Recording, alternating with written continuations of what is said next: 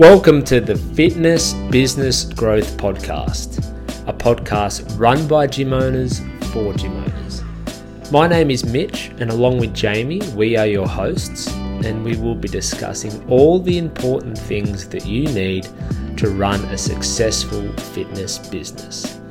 From marketing to lead generation to sales to retention to staff and much, much more. So, if you are a fitness business owner, then this is for you. We hope you enjoy the following episode and we will speak with you soon. and welcome to the very first episode of Fitness Business Growth. I'm really excited to be here with my best friend from high school and my long term business partner, Mitchell. How are you? Mitchell, that's very formal. Uh, yes. Uh, I'm, I'm doing well. Yeah, excited for this first podcast. It's been something we've been planning for a little while and just getting all our tech stuff set up. So excited to share a bit of our story today and start to connect with some of our audience. Awesome. So I just want to share the purpose of this podcast. If you're listening and you're a fitness business owner, a gym owner, a personal trainer, boot camp in the park, whatever the case may be, we want to share with you the best fitness business practices that have worked for us in the past and is working today for us in our business. And that's what we found is a big thing, Mitch. What worked in 2015 certainly doesn't work anymore. Yeah. And I think just to take a step back, that's why we have allocated, I guess, the name of this to be fitness business and not gyms, because we know there are a lot of variations of what a typical and traditional gym is. But yeah, to your point, a lot a lot has changed in the last seven or eight years, and that's sort of when we got started. But it's forever changing, forever evolving, and I mean, even in the last last couple of months, last couple of years, the the whole dynamic of what it is to, to run a fitness business has changed with everything that happened in 2020 and 2021. So we're just wanting to explore that a little bit more, share our story, share what's working for us, because uh, we feel like we have a you know fair amount of experience and knowledge, you know, working with different types of fitness businesses.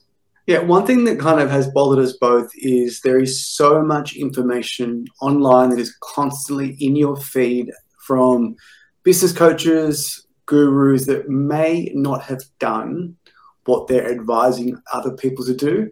And it's our own personal belief that that is just wrong. Because unless you've been in the trenches, unless you've owned a gym, owned a fitness professional, it is very hard to give people advice. It's nothing, it's just like the overweight personal trainer. Yeah, I think there's a lot of comparisons to, you know, the, the fitness industry. And that's where if you are a trainer who's trying to help people lose weight or get strong and you're you've never lost weight yourself or you've never gotten strong, then you know, who are you to tell someone else the best way to do it? And it, it definitely applies to business. We, we've found that in the past through other people that we have looked up to and listened to that their theory behind a lot of these concepts and a lot of the information that they provide sounds really good, but it, it stops at that. It, it is theory and the practicality of it that we have trialed and you know put into place in our business it, it hasn't worked the way that the theory makes it seem. And that's where we you know even to date the people that we look up to and the people that we take information off are people who have walked the walk that we're currently walking. And and for us we feel like that's really important because there's a lot of really good information out there that just doesn't have the same uh, affecting practicality as it has when it's being told yeah, and we worked with a few business coaches in the past, and they were always ahead of us at that time. And if you can see someone that's ahead of you that has walked the walk, you can just borrow their knowledge, borrow their experience. And one of the most important things is to not make the same mistakes that we have made in the past and that you are likely to make if you don't avoid certain pitfalls. Yeah, that's right. We, we've made a lot of mistakes you know, we certainly haven't been perfect along the way. And, and, that's where a lot of the things that we have had to navigate um, ourselves or we, with help from, from someone who is further along the journey than us has been really helpful. And we've done a lot wrong. We've also done a lot right and feel like that even now, because uh, something we haven't mentioned just yet is we, we still currently own two uh, fitness businesses in Newcastle, New South Wales. So, so we are still applying and using the information that, that we learn and applying this within our two businesses. Some of it sticks, some of it doesn't. And like we mentioned earlier, business, oh, you know, regardless of the industry, but you know, also in the fitness space is forever evolving. And you know, what worked last week or last month or last year isn't necessarily going to work today and into the future. So it's something we're always changing. We use a lot of trial and error. We see what works. We see what's what what doesn't, and you know we find that we're able to create a group of I guess best practices and be able to apply that within our business, and that's the message we're wanting to share as well. And before you listen to a word that we say, I think we should just share our journey a bit, which is what led us to today. Now, believe it or not, we've been in the fitness industry since 2012, 10 years, and we've owned our own facility since 2015. So it's a young industry, so we are actually dinosaurs in this industry. Not many people can say they've been doing fitness business for 10 years, and especially owning two successful and highly profitable gyms for seven years. It's something that we're both really, really proud of. And that's why we want to share our experience with you. Yeah, it's, it's all we've really done in our adulthood you know, we, we finished school together in 2007 and uh, I went to uni and, and stuffed around for a bit. And, uh, and then it was 2012 when we, when we got started and we, we haven't left. It, it's also been our primary, um, I guess, wage and, you know, way that we have made a living since then. It's not something that's been done on the side um, or off in the background when we've worked a corporate job or worked any sort of other part-time or full-time job. It has solely been through um, through the fitness space and in the industry. But we've um, yeah we've seen a lot of changes and we've also worn a lot of different hats over these years as well. Yeah, and we owe everything to we own in our lives to our fitness businesses. This is all we've ever done. We both own our own homes we're both fortunate in the position to be in a position where we're not running sessions in the gym anymore. We are working on the business as opposed to in the business. And when we all start that first fitness business, the majority of us are running away from a job because we want that freedom. But if you do not understand the best fitness business practices and how to grow your business, you end up just having a job. And sometimes that job can be actually worse than the job you had beforehand because it's 24 7 and trust me when I say this, we understand what it's like when you get the you get the cancellation email from a member that you really like, really care, really respectful, or the freeze on a Friday night when you're outside with your friends. And they're the things that the fitness business coaches don't understand if they haven't had their own business. Yeah, it kind of goes back to what I was saying earlier about things being good in theory and when when you hear from some people that seems like it is all sunshines and rainbows all the time. And you get members and you build your member base and you know it's all going to be gravy. You continue to see direct debit grow and grow and grow quarter after quarter, year after year. And the thought of having cancellations or freezes or problems or difficult members or problems with your DA or your building or your neighbours or you know you name it, we've we've done it. We've experienced it all. But yeah, you touched on something really, I guess, important there with you know we know other people in the industry where it is a one one man band. They run all the sessions they clean the gym they're doing all the admin work they're taking sales calls they're running the social media. And like jayme mentioned too you know getting those cancellation messages on a saturday morning or a friday night you know it's enough to to derail your whole weekend or your whole night at times so we're, we're fortunate enough now to have a team in place that, that does that for us we keep our finger on the pulse and, and manage that staff, those staff. We we run some sessions by choice, just because we do like to be involved at a at a small small level and still have interaction with our members. But it is something that we have now set to the point where we could, you know, be working at home 100% of the time, working on the business and not show our face. And I didn't think it would have too much um, impact on on anything at all. So we're in a good good spot now. It hasn't happened overnight. We've been a ten year overnight success, I guess you would say. Uh, but wanting to share a little bit more about what we've done and how we've gotten to this point. Yeah, and before you listen to a business coach or guru, this is the one question you should ask, or they should answer for you. And it's why should you listen to us, or why should you listen to them? So in 2015, we opened up our first facility. Since then, we've opened seven. We've sold five, and we currently have two gyms that are that are owned and operated and are running today. Sessions are running there this morning.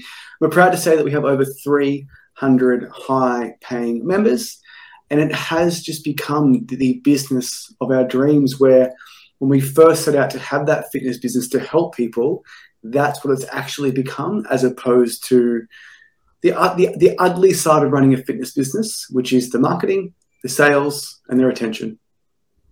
Yeah, that's right. And I think when we first got in it, when people get in it, you know, you get your influx of people because you're something new, you're exciting, you might be new to town, you might have a new location, the town might have been, you know, dying for something like this, you know, you, you whatever the situation is, but then a harsh reality of what it is to be running a fitness business sets in after not not too much time and sales and marketing and retention and operations and everything else that goes in and around that. You know, that's what we need to be on top of as owners. And even though we aren't in the gym in person too much anymore, we are still keeping a handle on those things because that is what makes the business run. That's what's going to continue to make it successful. As much as having a direct debit style business like what we have is, you know, really, really sought after I think for business owners having um, having revenue that you can you can count on, you know, month after month. It isn't going to last forever. People are going to cancel. People are going to freeze. Acquisition is going to get more challenging. What worked last year isn't going to work this year. And it's about navigating those challenges and those struggles and, and finding new ways to make your business successful and stay successful. Yeah, of course. I think the one thing that if, I, if you don't mind me saying that we have always been really great at is acquiring new clients. And I will die on this hill that there is nothing more important than having a reliable source of new clients walking into your gym week after week, year after year. It is the lifeblood of your business. And it's probably the, the thing that gym owners kind of like don't enjoy. That's that's the most important part of the business but it's the, the number one thing that gym owners don't enjoy. Yeah, I think because, especially in times gone by, back when group training was a little bit newer, they probably didn't really have to do too much of that. It was just they, you know, the old saying, "Build it and they will come." And now, yeah, yeah fifty people have built it. Yeah, 2022, like it's not a new thing anymore, and there are you know lots of competition within your town. You know, for, for us, we have two locations. We've got we've got probably six or seven competitors within a kilometre radius at each each place. Well, so, let's, be, let's be really honest. We're in a complex with two other gyms. Like when yeah. we open the front door of our gym, we're looking into another gym, and if we turn our head to the right, fifty meters down, there's another gym. Yeah, that's one of our locations. The other one We've got a bit of an industrial area behind us, and there's three uh, three gyms in that complex, and then about 100 meters up the road, there's a there's a CrossFit gym. So we, we're, we're not short on competition, and, and I'm not saying we're special. It's it's everyone everywhere that has lots of competition. So getting back to the original point, marketing and sales is something that probably hasn't really been a priority for a lot of owners up until the last few years, but now with it being an aging industry and with it being not as novel as it once was, the need to have a good marketing system, to have good sales practices, and to have that whole system down pat to the point where you can acquire customers is extremely important. It, it would be lovely to say that you know you're never going to lose a member again, but the reality is that people move, people get sick, people lose their jobs, you know, people do lose motivation. People do go to competitors. Uh, obviously, there are ways that you can limit that, but as it would have it, there are some things that are simply unavoidable. And if you're not replacing those people that leave, then your business is going backwards. It's one of those things that some of those coaches will say that sounds so great in theory never lose a customer again. Do these seven things and never lose a customer again. I am sad to say this. We've had members die the last seven years. Uh, that's that's that's really grim. We've had members that have fallen pregnant. We have members that like went through COVID, lost their jobs, lost their houses. Like you are going to lose customers. We've had eight or ten members who have had and do currently have cancer. Yeah, and I guess um, what this podcast is about too is just being really open and really honest with other fitness business owners, and dispelling the myth that like you're never going to lose a customer ever again. Like it's just, it's just not true. Yeah, and re- we, we will be talking in, in future episodes about retention and some of the strategies that that we use to keep keep members longer, to keep them motivated, to, to keep them achieving results and progress that they originally set out to do. But there is a percentage of people that, like we mentioned, they they lose their job, they move away, they get sick, they get injured. You know, there, there's there's a number of things that has absolutely nothing to do with you or your gym or the way it's run, and they're going to leave. So that's where, to tie in with what Jayme said originally, having a reliable way to acquire customers and to acquire new prospects and turn them into new paying and hopefully high paying clients and members is going to be the most important part of any fitness business because unfortunately, regardless of what you hear other people say, there is no way you are never going to lose a customer again, a customer again. And as long as you're losing customers, albeit even a small amount, you need to have people coming through. Where it's really important to working with a business coach that does have experience is like sometimes you can you can feel like you have a retention issue. Well, let's say that you have hundred members, hundred members in your gym, if you lose three to five members a month, that's absolutely incredible. Like your retention should be around that number, that three to five percent. If it's up to ten, then you've probably got an issue. But I've seen gym owners in the past that are losing three members at three, three members a month, and they're trying to solve their retention issue. Like the three people leaving, it is just it is part of owning a fitness business, and there is nothing you can do about it. And where fitness businesses go wrong, not just with retention, they focus on the wrong thing. Like they don't understand what the bottleneck in their business is. They think it might be a retention problem, but maybe it's a pricing problem. Maybe it's a, a contract problem. Maybe it is a not getting enough leads. Maybe you can't nurture those leads. There is 15 different things you can work through. And having a business coach can identify well, like where is the bottleneck? Or sometimes just the owner's attention and their their thoughts are going to somewhere that is completely not relevant to the success of their business. They feel like if they get you know half a dozen new concept two bike ergs that their members are going to be absolutely ecstatic and tell all their friends and they're going to get influx of new members. But in reality, it's just another machine where their legs are going to be really, you know, they're going to be burning when they push the pace on that, or they think they need a new some new GHD sit ups, um, GHD machine, or you know whatever it may be. So I think it can be very easy to lose sight of what's important, and for a lot of owners, you're so caught up in your business, and there are sometimes loud members, not physically loud, but you have members who are a big part of your community. And if and if every week they're complaining or you know making fun of something, the old barbells, or you know we need a bigger space, or oh we should have a seven thirty a.m. session so I can come on my days off. And all of a sudden, these are things that you're starting to look to change and think it's going to revol- revolutionize your business.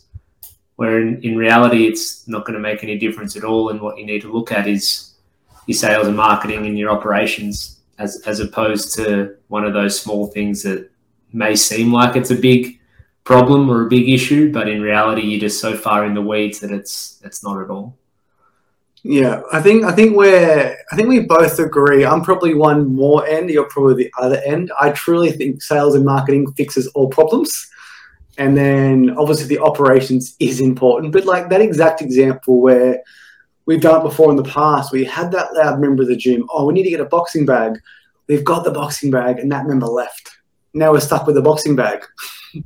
when at all times, if we just were proud of our program, we were confident in what we we're doing, and we could generate more leads, more members, we wouldn't worry about that one loud voice in the gym and her boxing bag request. Think that's why we've always worked well together too, is because while I, you know, like you said, you feel like sales and marketing fixes all. And I think it fixes a lot of the problems, maybe not quite all of them. And yeah. that's where having the harmony between getting new members and onboarding them into a system that is going to work, it isn't going to piss off your current members, it isn't going to overflow current sessions, you're not going to have to change your programming, you're not going to have to go and buy a bunch of new equipment, you're not going to have to make any changes but do it in a way that they can seamlessly transition into your business without making drastic changes elsewhere.